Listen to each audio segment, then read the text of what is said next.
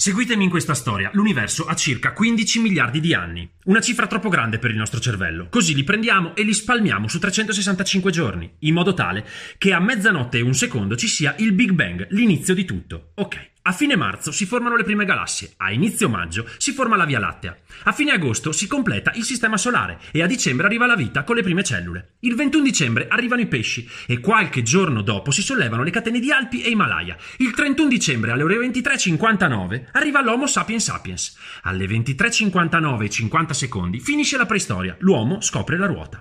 Alle ore 23.59 e 55 secondi viene fondata Roma e il 31 dicembre alle 23.59 e 59 secondi Colombo sbarca in America. Ore 24, ultima frazione di secondo, ovvero adesso. Bene, io penso che conoscere questa storia ci renda tutti un po' più consapevoli, ma soprattutto ci permetta di ridimensionare tutti i nostri problemi.